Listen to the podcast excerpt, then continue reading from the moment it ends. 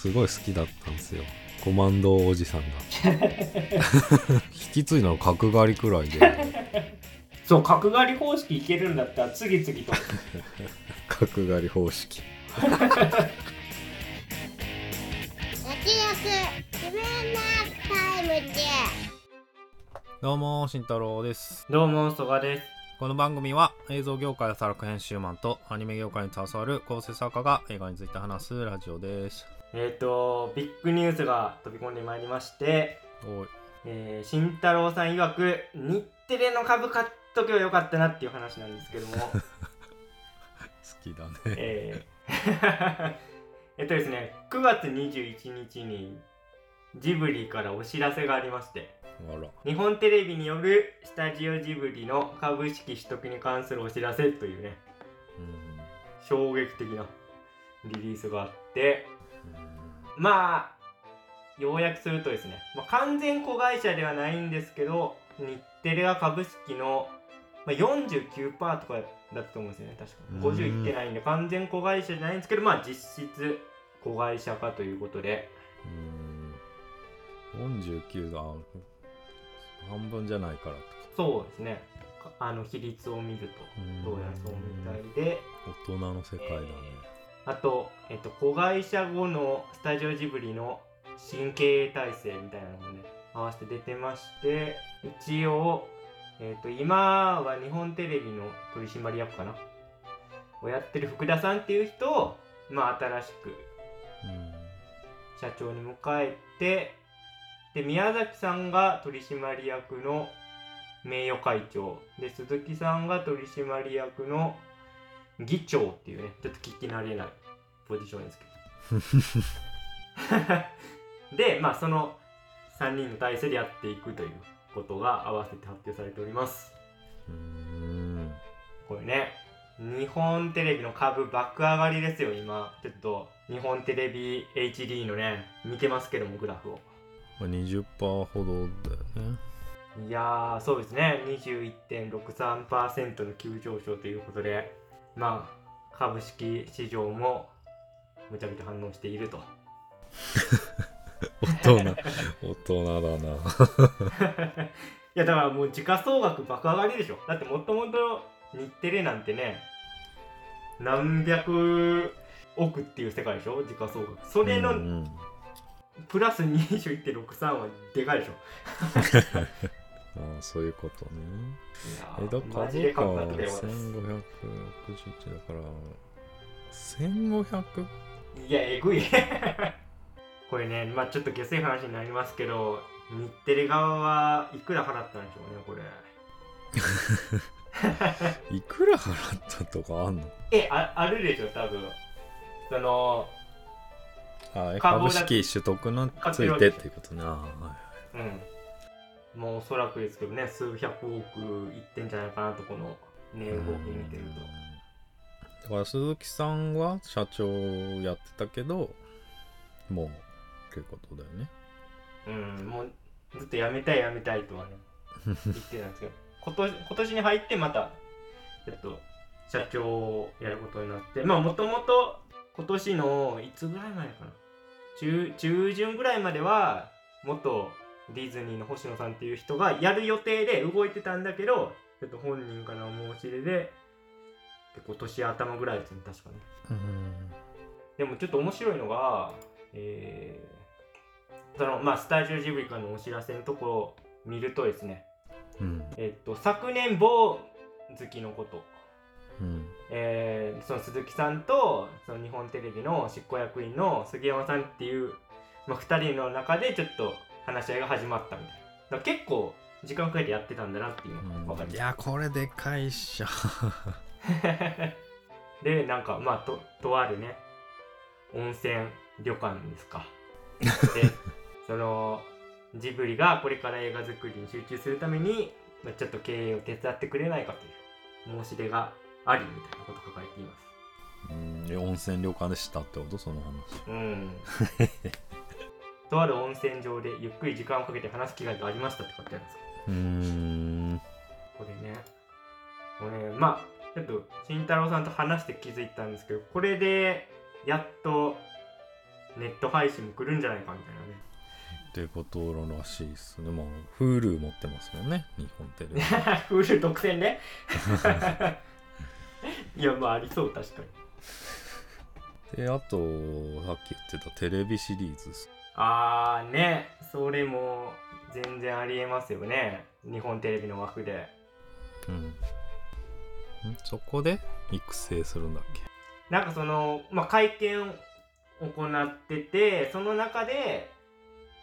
鈴木さんがそういうようなことをね、まあ、言ってましたけど、やっぱテレビシリーズの中でもともと高畑さんとか宮崎さんとかあの世界名作劇場に出てきてるわけじゃないですか。うんうんうん、うん、だからやっぱそういう中で育成していくのがいいんじゃないかみたいなことはおっしゃってましたね。うんうんうん、まあどれだけ実現するかわかんないけど、ま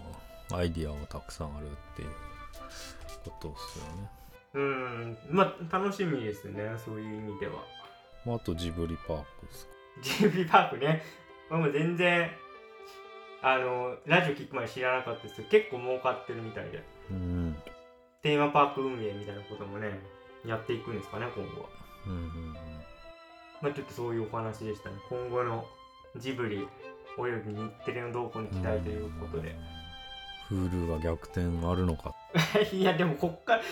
でも相当でかい、あのー、カードは引きましたんでね。久しぶりに Hulu って聞きましたけどね。まあ一般的にはやっぱそうなんだ。そうですね、あの出始めの頃はねちょっと話題になってましたけど、日本でもそう、別に並びネットフリと同じ並びだって、うん、そうそう。でもなんか日本だけね独自進化っていうか、もともとあのー欧米のサービスで Hulu って来たんですけど、うんうんうん、日本だけはなぜか日テレが買い取り独自運営でやってるっていうちょっとね特殊な事情があったので。だからネット配信はあんまりだけど、その TVer とか今あるじゃないですか。はい、あんまり日テレの売り気じゃなかったんですよそういう事情があるから、そう実は実はっていうか、まあ見れば明らかに、うん、少ないんですよね、少なかった、うん、まあね、でもユーザーの立場から言うと統合してほしいっていう、ね、気持ちは会社の都合と消費者の都合と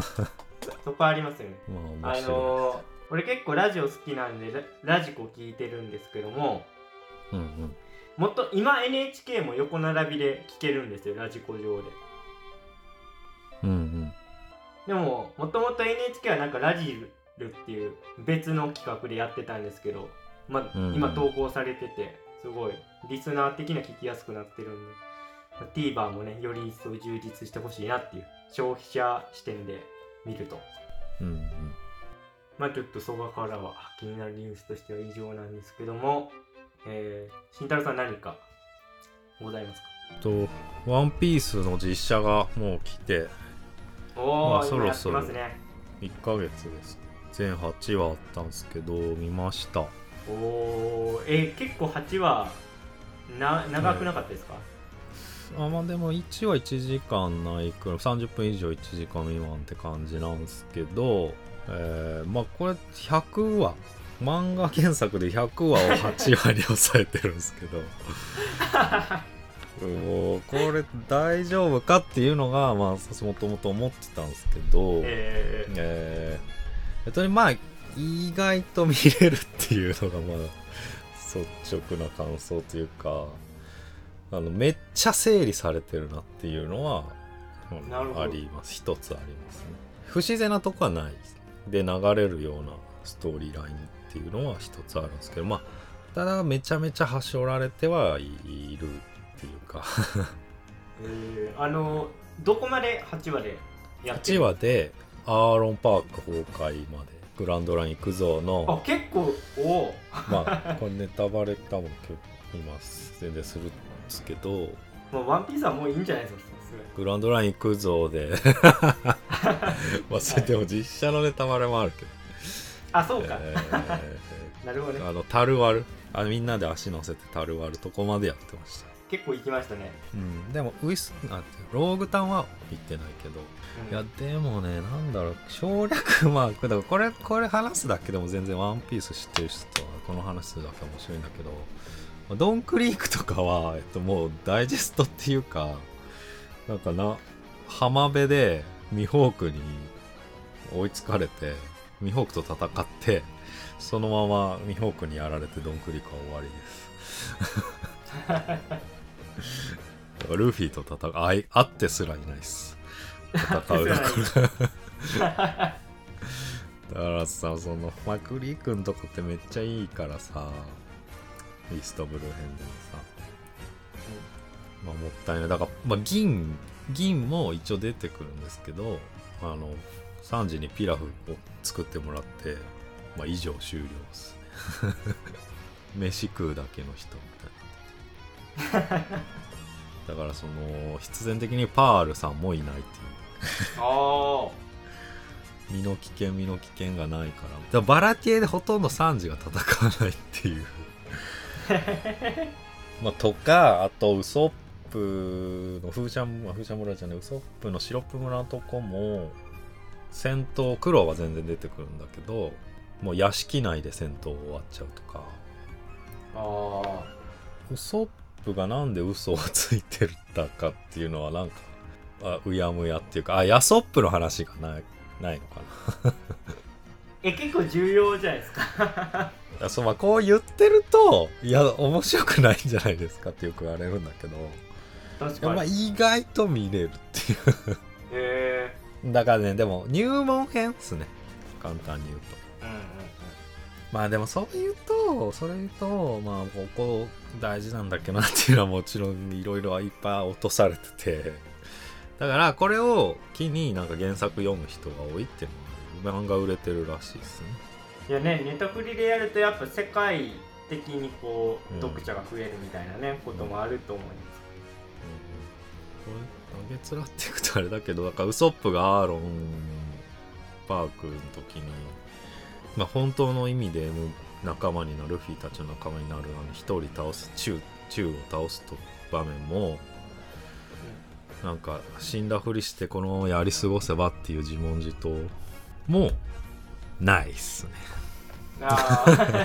結構大事に思いますけどね今の話の流れ聞いちゃううんまあ大事なんだけどもないないけどめっちゃウソップはウソップだしナミもナミだしサンジもサンジだし真剣佑はかっこいいし、うんうん、なんかキャラ的魅力はすごいあって、まあ、あと言うとガープがすっごい出てくるんですよ。へーあのもうイースタブル時点でなんかもうルフィを追っかけててだからゴーイングメリー号を手に入れて出航直後にガープに捕捉されて船一部壊されるっていう衝撃の展開もあるんだけど出航間もなくしても船壊されてでそれもなぜかっていうとあのコビーがもうガープとセットみたいな感じになっててまあワンピース原作最新話とか読んでる人は分かると思うんだけど、えー、やっぱりコビーとルフィをね実写ではかなり対になるような形で描いててまあ両方ガープに育てられたみたいなところをねが読み取れるような展開になっててまあやっぱり原作でもコビー重要なポジションになってくんだなっていうのはそういうとこから、まあ、見れるみたいな、まあ、なんでなんか原作の最新話の展開を匂わせるというか、うんまあ、あと考察勢は必見というか結構ちょいちょい小ネタも挟んできて、まあ、処刑台ゴールドロジャー処刑されるところに、まあ、いろんな人の実はその場にいたみたいな描写もあったりえー、それあれですね初出しですねうんうん情報としてはそういうのも原作にはなかったけど実写版にもなんか足されてるみたいななるほどしかもちゃんと小田先生が監修に入ってるっていうことはってことですよねうんちゃんとこれでよしっていうね、うん、お墨付きで出してるんで、まあ、そこら辺は、まあ、バランスは取れてるかなっていうありましたいいですねそういう原作読んでる人もちょっと楽しめる要素があるっていう、うんうん、まあイーストブルーってもうめっちゃいいじゃないですかワンピースにいいですねまあ俺ら世代もヘビー何週も見てるだからさ、なんか原作だとさ、イーストブルーの敵キャラとか特にもう一切出てこないから、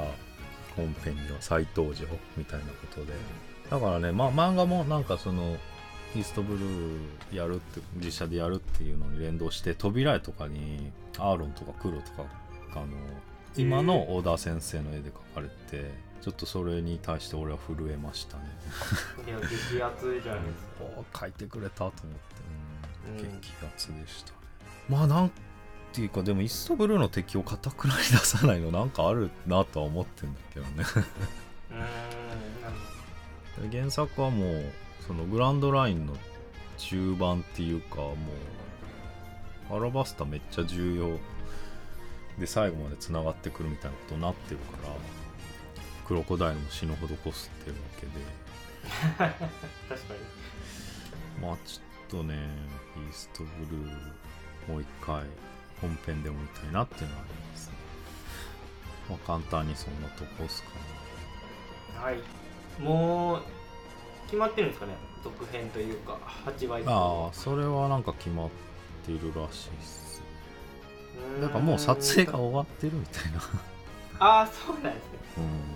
うん、あの後出しで続編決定って言ってたけど、撮影終わってるんかいみたいな感じでした確かにまあ次はどこまで行くのかとか、まあ気になるところですね。そうですね、確かにそれこそね、アラバスタ編とか見たいですよね。うん砂漠結構大変そうですね。うんそうね、まあでも場面も変えれるからなまあまあ、まあ、いくらでもやりよう実はある。え、あれですよね、カウボーイビバップとほとんどスタッフが一緒で、どうやらかぶってるという、うん、まあでも言われてみればなんとなくそんな感じもするようなまあただやっぱりストーリーっていうかね、小田先生が入ってくることによるものなのか、うん、まあやっぱり整理されてて、そこは全然ちょっと違うかなっていう。そうですね、まあ片や打ち切り、片や続編決定ですね。うん、まあ、ビバップもね、ルックは悪くなかったんですけどね。そうそうそう、そうなんですよね。だから、うん、だからあの ピーブイ 見た時結構ね、うん、ええやんってなってましたけど、うん、ルック的にはまあオープニングそのままやりすぎ問題は難しいな、そういうのとあ、でもカウボーイビバップなんかにじゅうごしゅうねんかなんかっすね、今年。あ、そんな記念年なんですね。イベントもあるし、なんかリリースものもあるみたいですけど。へー、にじゅうごねんまあそっちはアニメがおすすめってことですねいいそうですね、まあ確かに名作なんで、ぜひご覧になってください。でもさ、それその、まあ、すぐ分かることなんだけど、だからアニメを実写化するのとさ、漫画原作を実写化するっていうの違いはありますよね。うーん、そうですね、うん、アニメはだってもう絵があるわけで、うん、いろいろ工夫を凝らしたお見せ方だったり、まあ、音もついてるし、まあそこの難しさはあったのかなっていう。元がゴリゴリに攻めてたんで、まあさすがサンライズってとこでしたよね、ビバップ。うーん、あとちょっと エスエフ もむずいっすよね。うんまあでも言ってもワンピースの世界観って言っても引くけどねできるかなと思うけどガラッと変わりますからね、確かに。うーん、海賊とか言ってさうんまあでもそこは本でも成立はしてましたね、意外と。あ、だからそれで言うとミホークとミホークゾロ戦はあるんですけど、ミホークはゾロのこと舐めてるから、あのちっちゃいナイフで戦うじゃないですか、胸にかかって十字架の、うん、あれが実写で見ると想像以上に小さくてこれミホーク大丈夫かって思いましたね、一瞬死ぬぞと思いましたあ、そんなレベルで舐めプーしてたっていう。ちっちゃいちっちゃい小刀で、やっぱその漫画以上にちっちゃく感じるから、相手はあの日本刀なんでこれは死ぬぞと思いましたねそんなんもありつついや、そういう発見おもろいですね、うん、じゃあそんなはい、えー、実写化といえば、えー、グランツーリスモを今回特集するんですけども、これまあ言い方むずいですね。ゲームの実写化ではないですよあ、まあでもそう言ってる記事とかもあるだろうけどね。いや映画見てないやまあでも非抗議の意味では嘘は言ってないまあ確かにむずいな言い方が、うん、そうそうそう。えー、ではまずちょっとあらすじの方を紹介したいんですけども、はい、えー、世界的大ヒットのドライビングゲームグランツーリスモのプレイに夢中なヤン。そんなヤンにビッグチャンスが訪れる。世界中から集められたグランツーリスモのトッププレイヤーたちを本物の国際カーレースに出場するプロレーサーとして育成するため競い合わせて選抜するプログラム ジーティー アカデミーだ。プレイヤーの並外れた才能と可能性を信じてアカデミーを立ち上げた、えー、一人の男とゲーマーなんかが通用する甘い世界ではないと思いながらも指導を引き受ける元レーサー、そしてバーチャルのゲームの世界でひゃくせいめんまのプレイヤーたちにがそこに集結。彼らが直面する想像を絶するトレーニングやアクシデントの数々、不可能な夢へ向かってそれぞれの希望や友情、そして葛藤と挫折が交差する中でいよいよ運命のデビューの日が、えー、訪れるという。こう見るとめっちゃ壮大な話だねまあまあ壮大っすよえー、まあでもそんな壮大な話なんですけど、実話を元にした作品というね、うん、ことで、えー、まずは早速総評の方に参りたいんですけども、えー、私とはですね、今回のグランツーリスモめちゃくちゃ楽しかったです。というのも俺全く知らなかったんですよね、こういうレーサーがいたっていうのは、うんうん、だし、まあ、ジーティー アカデミーっていうのも知らなかったんですよね、うん、いやなんかそういうことやってんだなっていうところと、あとまあこれちょっと本筋、本筋っていうかまああの脇道にそれちゃいますけど、オーランド・ブルーム久しぶりに見たなってそれな、いやなんかいい感じに年取ってて良かったですねこうね、えー、日産のマーケティングかな、なんかやってるところからね始まってプレゼンしてですね、役に、うん、そこから、えー、と ジーティー アカデミー立ち上げていくっていう、まあ責任者というかチーム代表になってましたけどね。そうだよね、そのもともとグランツーリスモ側から来ててさ、でその後はもうでも日産代表みたいになってたよねそうそうそう、そこのシフトが、まあ、ありましたよねいやまあなんといってもですね、俺結構 エフワン が好きなんで、そういう視点でも エフワン ファン視点でも僕は エフワン 派だもんね。いやえっとね土曜日見たんですよね、うんうん、でちょうど今週末が鈴鹿でやってるんですよ、日本グランプリ。ういそうか、くがつむちゃくちゃ今週末は俺の中ではあのモーターレースついてるというかすごい良かったですね。 エフワン もやってんだよね、ヤンは。 エフワン はやってないです。あのー、エフスリー 止まりなかった。スーパーフォーミュラーはやってるってことか。そうそう、日本でねやってるスーパーフォーミュラーでは走ってますね、うん、走ってる話で、まあ本当になんか嘘みたいな話なんですけどねゲームのプレイヤーが本物のレーサーになっていくっていう、うん、まあ、でもそういう視点で見ると、あのー、結構コロナがあった時に、まあ、エフワン も止まってて、でその間ですね、まあ、今の世界チャンピオンの、えっと、マックス・ヘルスタッペンっていうね選手がいるんですけど、まあ、その人はあの結構対戦してたりしたんですよね、シミュレーションで。そのゲームのトッププロとやってたりしてて、でそこでもマックス普通に勝ってたんで、あやっぱなんかそのグランツーリスモの精神っていうかね、それはもう 現, 現実のトップレーサーでもちゃんと証明されてるんだなと思ってちょっと感動しましたね、うん、もう結構 や, やるんで普通に エフワン ドライバーも、あのー、シミュレーションで、うん、そういうのすごい良かったですし、あとまあ監督のニール・クロムカンプは俺エスエフ しかこの人ほぼ撮ってないんですけど、今までだいきゅう地区とか、うんうんうん、エリジウムとかチャッピーとか、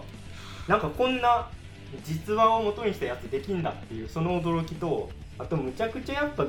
だいきゅう地区とか、まあ、チャッピーとか見てて思ってましたこ思ってましたけど、この監督すごい機械フェチというか、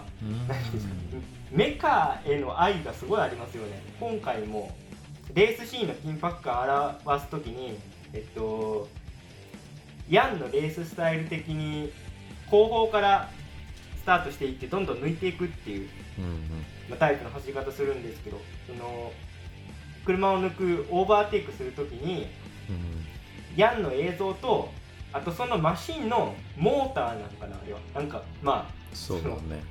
マシンが駆動するその機械の場面を機構をねあのパンでね全部見せてくれる、そうそうそうすごいスピード感に見せていくんですけど、それやっぱむちゃくちゃ上がりましたね。なんか昔のさ出光の シーエム みたいなさ伝わるのかなこれ、俺には伝わってますけど、題名のない音楽界の合間の懐かしい日曜の朝といえばまあまあっていうぐらい、ね、かっこよかった。いや本当にあのなんか見せ方がほんとうまいし、あとまあ終盤ですね、すごいル・マンの大舞台でヤンが走ってるんですけど、それがどんどんねこあの車のコックピットが分解されていって、うん、であの自分の部屋でねグランツーリスモをプロコンで操作してる場面に繋がっていく時のあのなんか車がバラバラに分解されていくシーンとか見ると、いやーむっちゃ 変, 変態というかこだわってんなっていうのがすごいあってですね、意外とニール・クロムカンプ相性ええやんと思って、すごい映像的にも楽しんで見れましたし、うん、まあストーリーとしてはね王道というか本当にどん底からどんどん成功していくっていうあのストーリーラインに、まあそれめちゃくちゃ楽しいですし、えー、大満足なんですけど、ちょっと途中で一個まあ主人公はつまずくっていうか挫折する、うんまあ、重要な場面があって、レース中にまあ事故を起こしてしまって観客の人が一人亡くなるっていう場面があるんですけど、そこを見たときにちょっとやまあ実話なんでそれを何ですかオミットしてやるっていうのも変な話なんですけど、ちょっと居心地の悪さはちょっと感じちゃいますね。あまりにストーリーがかっちりしてるんで、うん主人公がカムバックする一個の材料として扱われてる感は多少感じちゃって、まあ、そこは居心地悪いなと思ってました正直、うんうん、でもまあそれ以外は全然何の引っかかりもなく楽しんで見ることができたんで、グランツーリスモ全然知らない人が 見, 見てほしいとか、逆にあんま、まあ、タイトルむずいなと思いますそのだゲームの映画化だと思ってるじゃないですか、おそらく多くの人は、うんうん、でも全然そうじゃなくて主人公はあくまで病んで、まあ、一人の本当に実力ものというかね自伝的な作品なんで、あのー、ゲームの映画化だっていう色の眼鏡を外してちょっと見てほしいなっていうところでございます。えー、と今回のグランツーリスモなんですけども、慎太郎さんはいかがだったでしょうか。わめちゃめちゃ面白かったです、ね、まあでも本当王道で、まあ、ストレートなあこれ前も同じこと言ってたかなりその一つの目標に向かってっていう映画ではありましたね。まあでもやっぱりその見せ方がすごくうまい、えー、そのさっき言ったそのレースマシンが分解される場面っていうのまあ終盤で来るんですけど、まあ、それもなんかもともとゲームゲーム出身なんだよっていうのをなんか久々に見せ久々に思い出させるタイミングで来るようになってて、そういう演出もめちゃくちゃ良くて、そこまでは結構実機のレースの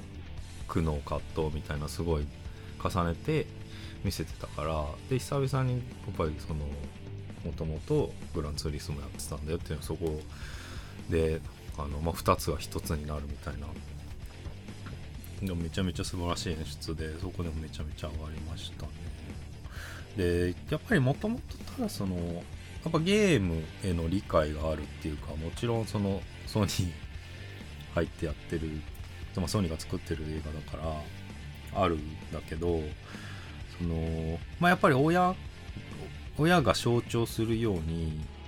対立構造がちゃんと描かれてて、そんなゲームばっかりやっててみたいな、まあ、これ誰しも言われたことあると思うんですけど、そうですね、だそこがね丁寧にね落とし込まれてたっていうのがすごく大きかったと思いますね。だからその、まあ、俺もよくよくっていうか昔言われて、そのゲームでゲームが仕事になるんかみたいな話はされたことがあって、まあ今ではねそれちょっと通用しないロジックになってるんで、そうですね、うん、まあ俺がやってたのはスーパーマリオワールドだったんで、うん、まあ配信なら多分食えるかないやもう アールティーエー いきます アールティーエー の世界またやっぱりそういうそう時代の変遷は感じるし、それが現実になったっていうのを体現したレーサーがいるってことで説得力がすごいあるから、まあ、それをひっくり返すだっていうものが映画になってるなって思いましたね。でこれ結局今回の主人公じゃな主人公だけじゃなくて日本人にもいますよね。あ、アカデミー出身者。そう、あの実際にレーサーなってて、えっと、うんうん、まあたまたまその深夜番組とかなんか出ててレーサーで今もやってるって人もいるんですけど、でも本当に夢あるなっていうか、そうです、えっとね、富林祐介っていう人なんですけど、じゅうろくにせんじゅうろくねんに G グランツーリスモ世界大会優勝でじゅうはちねんからリアルレースで、まあスポンサーついたりして、まあ今もバリバリでやってる。だから最初むしろその人の話なのかなと思ってたから、はいはいはい、まあでも日本人でもいるんだと思って、うん、いいなと思ったのと、あとね、そう、そのやっぱディテールへのこだわりなのかな。こうレースを見せるにしても、そのタイヤのカスとかがさコーナーに溜まったりするじゃないですか、うんうん、エフワン 見てると分かると思うんだけど、ああいうのってあんまレースにレースあんま見ない人ってすごい新鮮で、ちゃんとそういうとこも抑えてたし、タイヤ温めるみたいな、いち周目温めるっていうのをちょっと入れてたじゃないですか、はいはい、まあ、それのちゃんとフォーメーションラップでね、そうそうそうそう、フォーメーションラップっていうのあれも俺もねあのこれはスーパー ジーティー がまあなんとなく好きで、うん、そんな趣味ほどじゃないんですけど、まあ、車かっこいいじゃないですか。速いしね。ベンツだったりレクサスとかだったり、あのあと地上波やってたよね。あの昔やってましたけどね。そう、あのね、今年のさんがつに終わっちゃったらしいだよね。あ、マジですか。あのスーパー ジーティー 今ね YouTube でやってるんで。ああ、そうそう。めちゃくちゃいいですよ。ただ地地上波は終わっちゃって日曜の夜とかにやってて、なんかちょうど。でも普通に眺めてるだけでもねかっこよくてね、うん、意味分かってなくてもで見てたりしたんすけど、そういう時になんかいや一周目そうなんだみたいな素人ながらに感じるところがちゃんと今回の映画にもちゃんとあって、あさすがだなって思いましたね。であと車と車がちょっとぶつかっただけでもうダメになっちゃうってこともあるじゃないですか、レースって。いやめちゃくちゃありますね。今かすったぐらいでもう全然スピード落ちちゃったりみたいな。いやダメですね、もう 空, 空力が変わっちゃうんでああそうそういうこと、ね、マジでにじゅうよんぷん世界です空力が変わっちゃうまあそうだよね、だからそのギリギリの世界で戦ってるってことだよね。そうそう、あとは雨の降り始めが危ないとかさ、あの油が浮き出してとかさ、土砂降りより最初の方がやばいんだよね、うんうん、まあとかそう、そのレースってめちゃめちゃ物理の世界だなってその番組見てたら思うんだけど、まあ、そういうのもねちゃんと描かれててすごく紳士だなと思いましたね。だからレース映画としてもちゃんとしてた感じですかね。だからでオーランドブルーム久々に見たんですけど、あの若干演技厚苦しくなかったですか、ね、いやもうそういうなんか演技プランなのかなと思ってだなんだっけなんか若干浮い、浮いてるとまでは言えないけどなんか邦画に出てきた外国人みたいななんか若干の違和感をあれですか思い出横丁で飲んでたからじゃなくてまあでも日本人と絡むシーンすごいあるけどでもあのあれデビッド・ハーパーかあのストレンジャー・シングスの人はめちゃめちゃ自然ですごいよかったいやあの人超渋かったですね今回、うんうんうん、まあでもね大体あんな感じだけど、うん、まあでもすごいいいキャラだったよね、ねいいキャラだったあでストレンジャー・シングスをねめちゃめちゃいいんだけどこの番組で話したことあったっけストレンジャー・シングスだチラッとなんかアイドリングで触れたことあった気しますねまあもうすっごい話数になっちゃってるけどまあ次最後らしい、ね、あそうなんですねまだ間に合うよっていう、うん、まあでも重要なそこでも重要な役やってる人なんだけどめちゃめちゃ良かったっすねでまああとゲームに対してシミュレーターとしてここまでこだわって作ってたんだよっていうのもまあ序盤で入れててであのその作った俳優の人山内さんかははいはいグラントリスモのねそうせ海の親の人はまあ本人かなと思ってたらちゃんと俳優さんがやっててそうほとんど喋んないそうだよねほとんど喋んないから本人じゃねと思ってたんだけどあ俳優さんなんだとまあ今思えばすっげえずっと怖い顔してんなとは思ってたけどまあでもなんか こ, こだわりみたいな演技は良かったと思いますそうですねえっと平さん平武宏さんっていう人がやる、うんうん、だからそのそこへのこだわりがレーサー育てるみたいなことにまあそれが最初からそれが目的じゃないのにそこにつながるっていうラインもちゃんと描くあたりまあすごく考えられてるなとやっぱりね全体的に整理されてて素晴らしいなと思いましたねはいあだからねプロジェクト X を思い出しましたあー確かにだからねやっぱお仕事映画っすよねこれはあー確かになたくさんの人にそうですね、うん、あめちゃくちゃいい例えですねうん、途中困難が立ち向かってきてねとかねそうですこれね、まあ、今回尺的なこと言うとひゃくさんじゅうよんぷんあって意外と長いんですけど、はい、もうスピード感がすごいんでそんな感じなかったですねいや感じないねさすがミームブロンカンプ編集うまいな、まあ、大久地君とか思ってましたけど、うん佳作っすねニール・ブラッカンプああまあそうですね確かに、ね、チャッピー以来かあチャッピー以来だけでもないけどあデモニック英語版あデモニック見てないですね、うん、日本で公開されてないんですか、ね、かもしれない、うん、でも全然そうにせんじゅうごチャッピーにせんにじゅういちデモニック、うんまだ若いですね、うん、大久地君の時にじゅう代とかですね確かににじゅうはちとかです、うん、もうでもいやでもこんなやつ取れるのかっていう驚きはあったんですけどそのなんか車をメカだと捉えると納得というかフェチ的なフェチ的な大久地君もさまあ、人間と宇宙人がこう一体となっていく話だしチャッピーも人間とロボットがこう融合していく話で、うん、今回のねだから車とドライバーがこう融合していって、まあ、一つのものになっていくんだっていう広く捉えたら結構ね監督の作家性が反映されてるんじゃないかななんて思いまし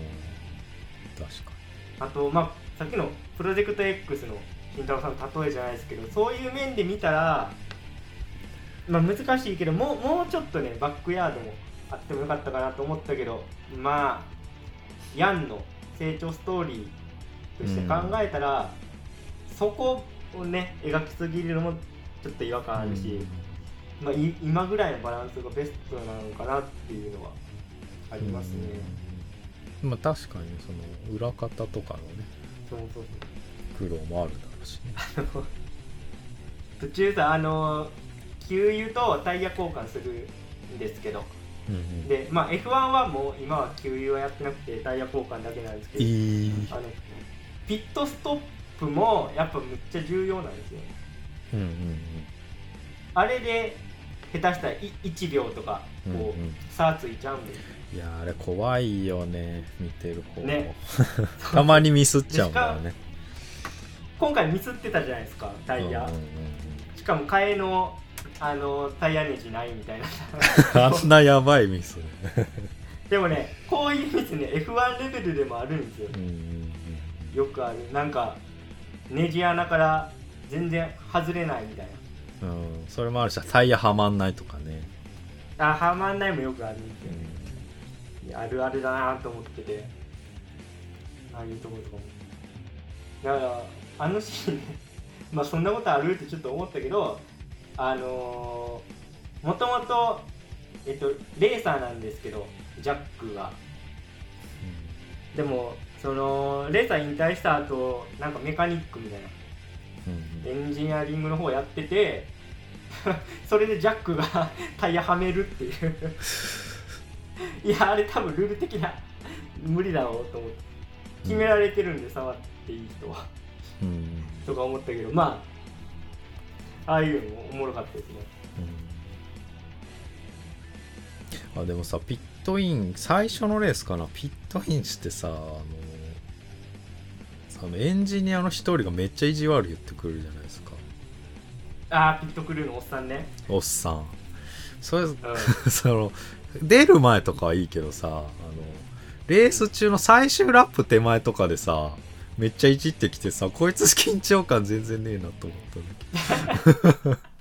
そこでは言わなくないと思っちゃったけどさすがに他人事すぎない。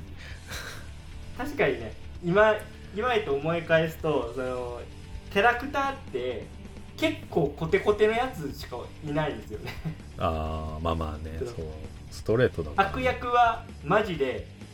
悪役もなんか最近ここまで典型的なやつあんま海外の映画で見ないぞっていうぐらいの、うん、本当にあの金持ちのレーサー出てくるんですけど悪いとこしかないですからねさまあそそいつね運転の仕方も荒いしいやこんなんペナルティ取られてライセンス停止だろみたいなあやっぱあるんだそれはいや全然ありますね普通になんかあのわかんないその俺 エフワン しか見てないんでそのああいうタイプのレースでどの程度その安全性でやってるかわかんないですけど エフワン とかあのそのさ金持ちのやつと主人公のやつが接触してもうなんかミラー外れかけみたいになってたじゃないですか、うんうんうん、いやあれはもうダメですかね止められますからねオレ、オレンジボールって言って一旦ピットも戻ってきて修理しなさいよって言うんだあれ危ないんでそのミラーが飛んでそれがね後続のマシンとかに接触したらマジでやばいんでとか思ったけどまあそこはもういいんですかね物語のあと悪役は本当悪いやつっていうあいつもでも結構実力あるっていうかさ毎回いるもんね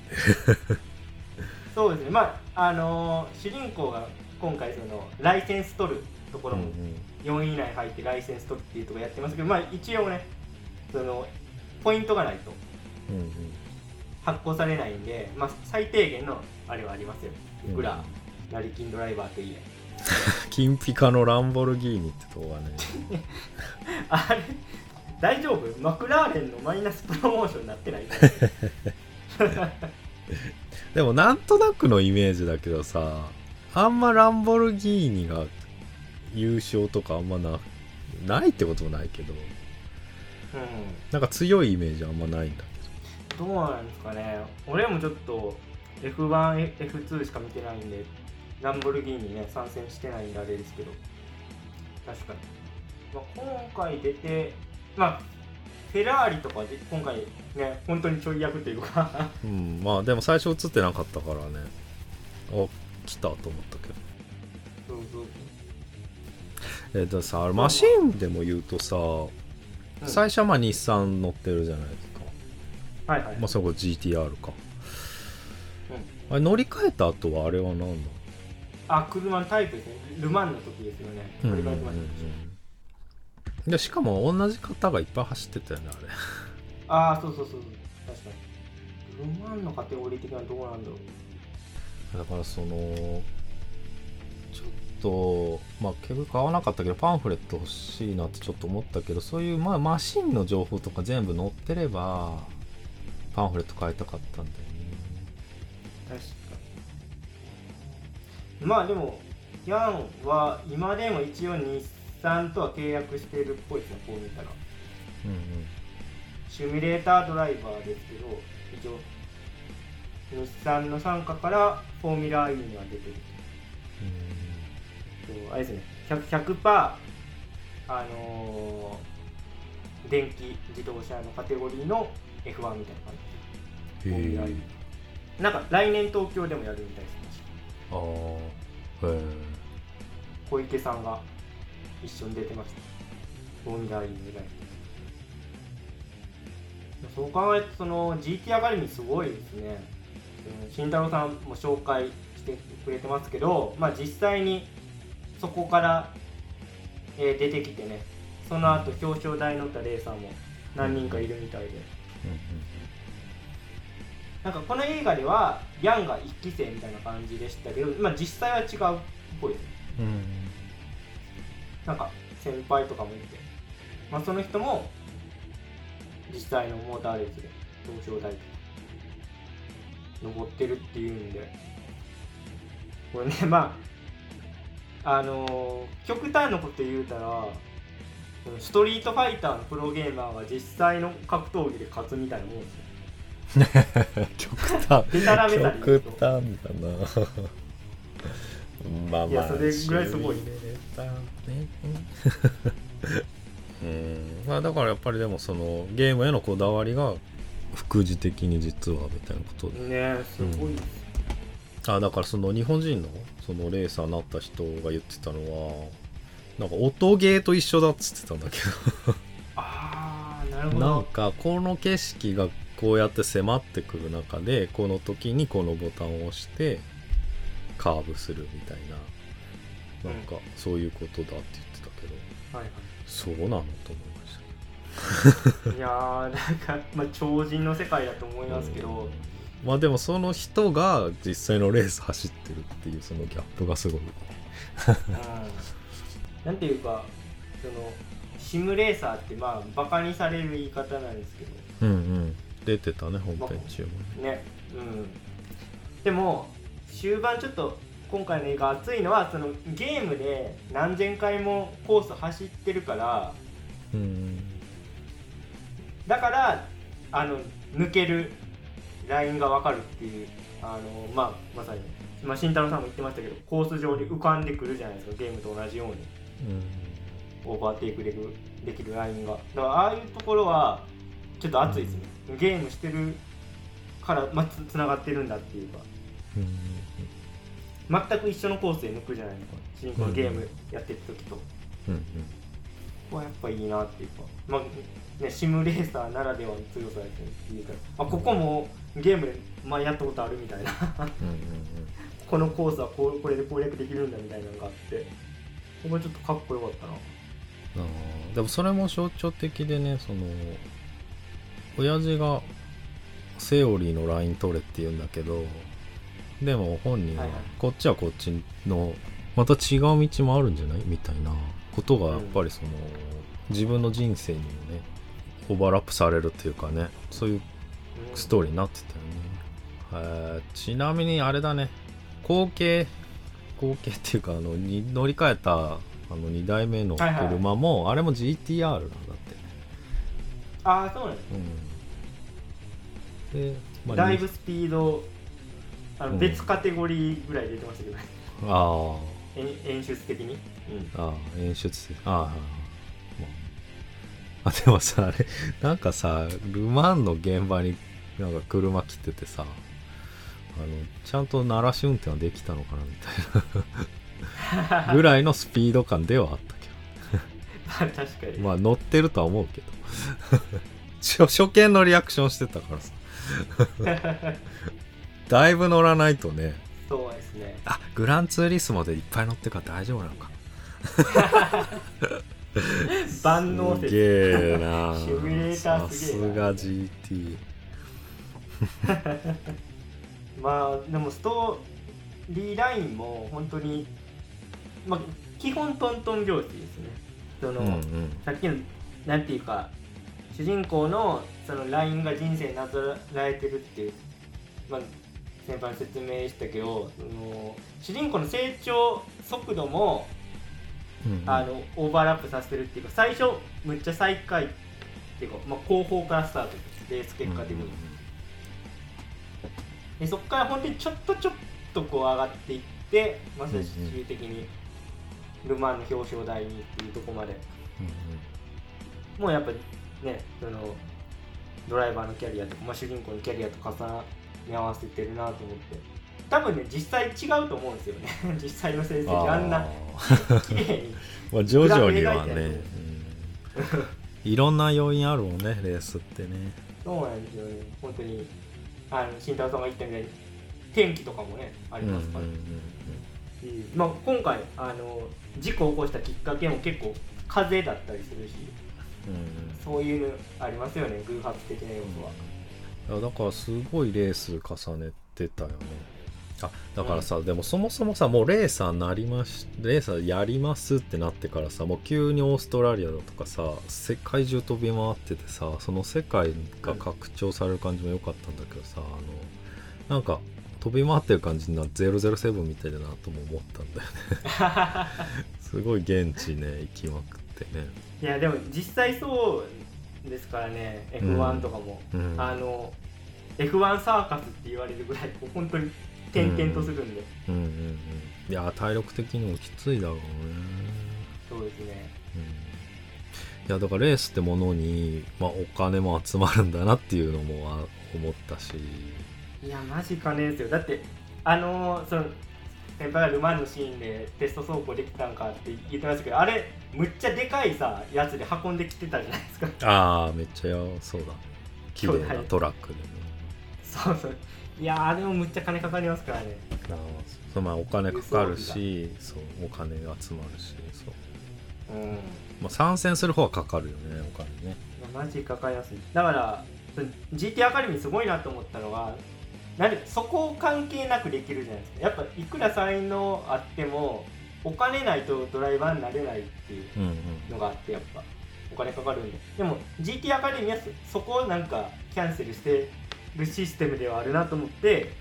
かなり画期的だなと思う、うん、本当にゲームが う, うまかったら一応サポートはしてくれるわけで、うん、それでもね、まあ、夢があるなって思いますけど、うんもともとはね、あの、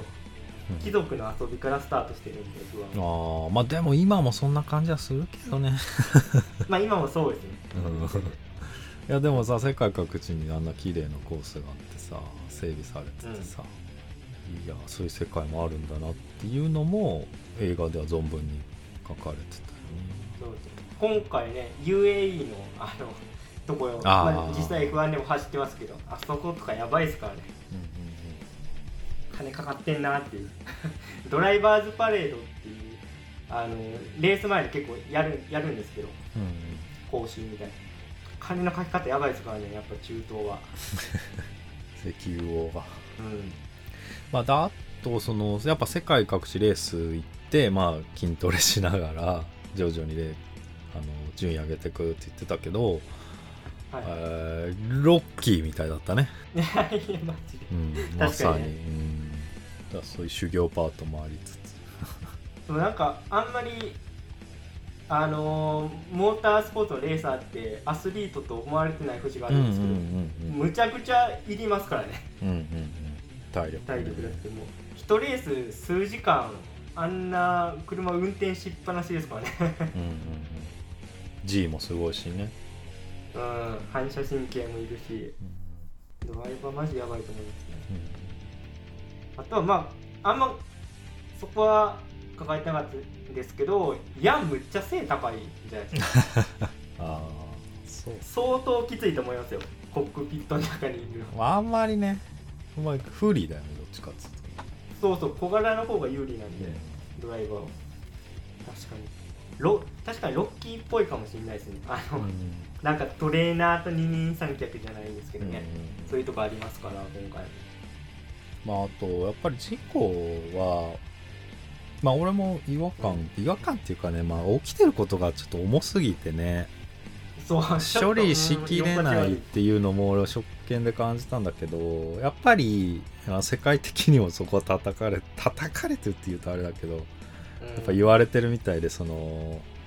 なるほど、まあまあさにそこから言ったこうなんだけどことなんだけど、やっぱりその成功へのあの土台にしちゃってるっていう、そうそう、まあそれがなんか再構成してしまってるみたいなこという書かれ方だったんだけど、要約するとまあ都合のいい感じにしすぎなんじゃないかみたいな、うん、そうですね、うん、だから映画中でもね、ちょっと亡くなった側は描かれないし、ちょっと流し気味かなっていう、まあただそこを描くともうそれで終わってしまうっていうか最後に繋がらないっていうかねっていうのもあるけど、でも人生っていうのは続いていくわけでね、レーサーっていう責任もあるしね、だそういうとこのね答えをね、うん、まあ意外と科学なかったっていうか、第きゅう地区とかさ、すごいえぐってくる映画じゃないですか。そうですねだからその時のモードだとなんかそこに入ってって、まあ明るくはなんないだろうけどなんかそこへ切り込む感じもあるよね、ニール・フロム感。まあ、だいきゅう地区なんて、まあ、結構その政治的にも毒っ気があるというかね、うん、いやもう完全にアパルトヘイトのメタファーなのはもう誰が見ても分かる感じで描いてるし、うん、ただだからそ今回はそっちじゃなくて報道って言ったのは、ね、そういうことなんですよね、ね、だからといってそのことをなしにして映画化するのもね、うんうんうん、全然違うじゃないですか、うん、今回特に、まあ、実話ベースなわけですしね、うん、そのバランスっていうかね、まあ、映画の持つある種の暴力性というか、そういうのちょっと考えましたね、うん、結構なんかまあサクセスものにしてるっていうところはちょっとまあ難しさというかありませんね。そうだね、まあレースってね、でも危ないものではあるよね、うん、本当にそうですね、うん、そもそもが多分全部のスポーツの中で見ても一番多分危険だと思うんですよ、うん、モーターレースから、うん、確かに直結しますから、うん、すごい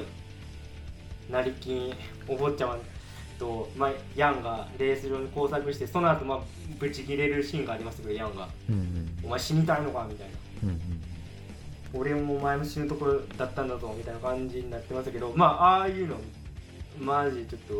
とありますよね、うん、リアルに、うんうんうん、まあ、そこはまあリアルなんだけどさ、あのあのライバル役のレーサーがさ、うん、まあ、ヤンを死ぬほど意識 し, しすぎてるっていうのはちょっと思ったけどレース中はさ結構いろんなこと考えないといけないから、ヤンが来たっていうのをさそこまでさそいつだけを相手にしてるかのようなさ、まあ、映画だからねまあそこはちょっと対立構造を作るためにそうだよねかなりやってなと思います。そうだね、レースってでももっとね現実はもっとクールっていうか、ね、いやそういやドライバーやることむっちゃ多くて、そうそうそうそう、まあ、今回あんまやられてなかったですけど、そのタイヤ変えるタイミングとかむっちゃ重要なんです、うんうん、それで順位結構変わったりするんで、実際はむちゃくちゃその数学の天才が計算してるんですよ、コンピューター使うのが。いや物理だよね、ほんとレーサーってレースって、ね、マジで理系で、うん、で路面の状況とかも変わってくるじゃないですか、うんうんうん、そのライン、まあ、ヤンは結構ライン外れて走ってましたけど、ライン外れたらその分あの、まあ、タイムが減るんで、みんな同じラインなんで走ってるかっていう、もうそこが最速のコース取りなんですよ。で、まあ、先輩ちょっとタイヤカスの話もしてますけど、同じとこをずっとタイヤ走ってるとそこにグリップが乗ってきてよりスピードが出るようになるんで、とかを考えつつ、だからそういう路面の状況とかをドライバーがエンジニアにフィードバックしてるんですよ、無線で、うん、な, なんでヤンが来たからって言ってこうグッてなるほどの余裕はないですね実際はグッてなってたもんねヤンが完全になってますあそこだけ世界系ですうわそれ世界系だよねまあでもだからタイヤ変えた直後はタイヤ温まってないとかもあるもんね。そうあの直後に無理にスピード出すと逆に痛めちゃうんで、うんうんうん、そういうマネジメントもあります、うん、かといってそのタイヤでずっと走り続けることはできないもんね。そうですね、もう全然本当にガタ落ちするんでスピードが、うん、タイヤの寿命が終わっちゃうと、うん、そう考えると確かにちょっとコテコテするぐらいのそうそう意識しすぎていちいちあのあなんていうんですか、その こ, こっちの方 の, あのチームの陣営まで来てジャック・ソウルターに嫌み言うてましたお前はずっとはいつくばってればよかったんだまあねめっちゃ笑っちゃいましたけどまあだからもう本当はもっと冷静さがかなり求められるスポーツではあるよね、うん、まあね、気性荒いドライバーも い, いますけどあそこまでっていうのはすごい、あのー、日本が結構出てくるじゃない今回東京が出てくるね。なんかね、日本の描写むっちゃ自然だなと思いました。あハリウッド映画の割にまあ実際ロケしてるしねうん、なんか ど, あ、まあ、どこのクラブかまでちょっと分かんなかったですけど、普通にクラブの描写もまあまああのリアルっぽいなっていうか、なんかもっとエキセントリックにするじゃないですか、いつもハリウッドの日本描写欲しがっちゃうね。欲しがってましたね、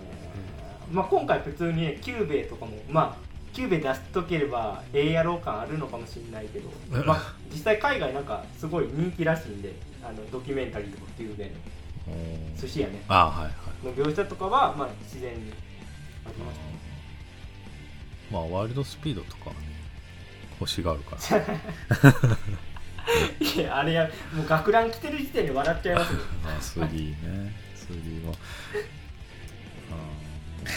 あまあでもさ、直後にジェットブレイク見たんだけどさ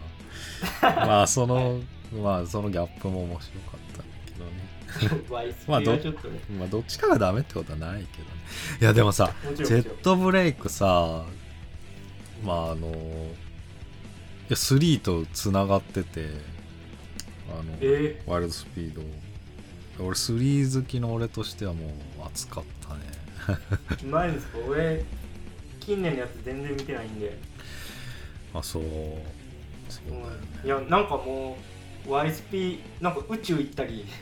しそうだなっていう、うん、あれだからジェットブレイクは宇宙行ったよあ、文字通り行くんだうん、うん、文字通り行くすごいなんかもう変わってますよね、初期とコンセプトうん初期はもっとなんか走り屋的な側面だったけど、そうそうストリートだったよ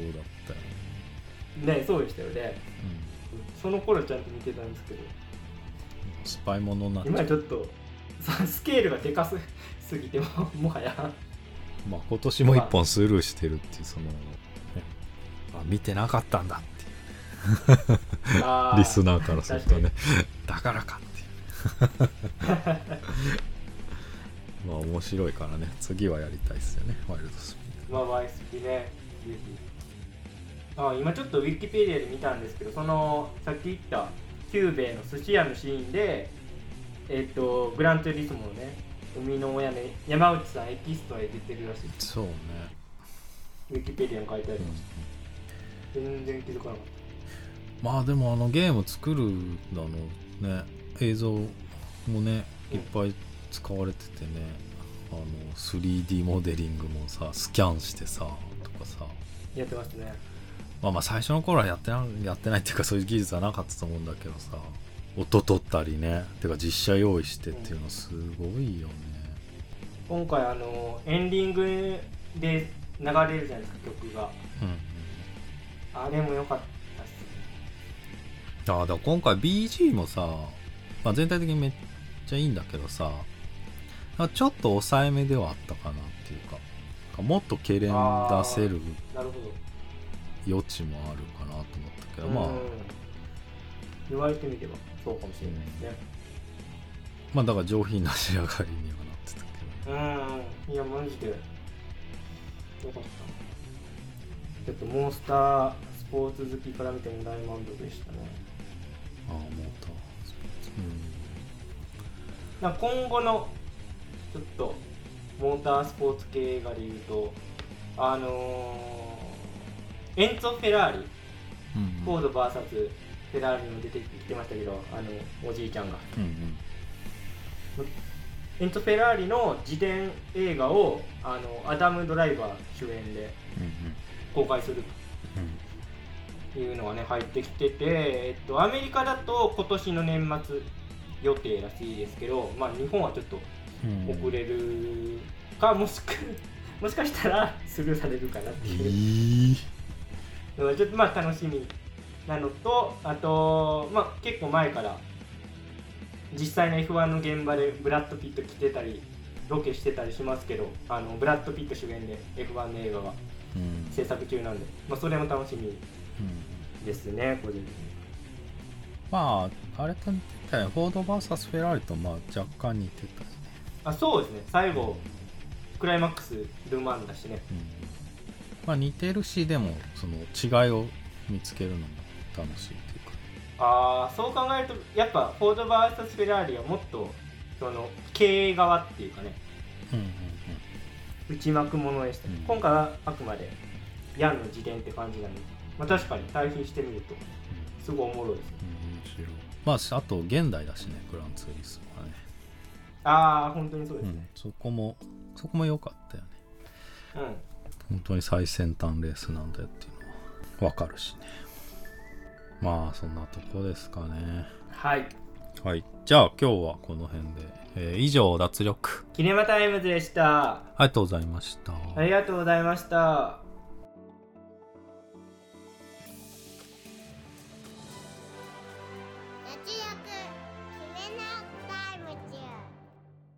それはいいんですけどね。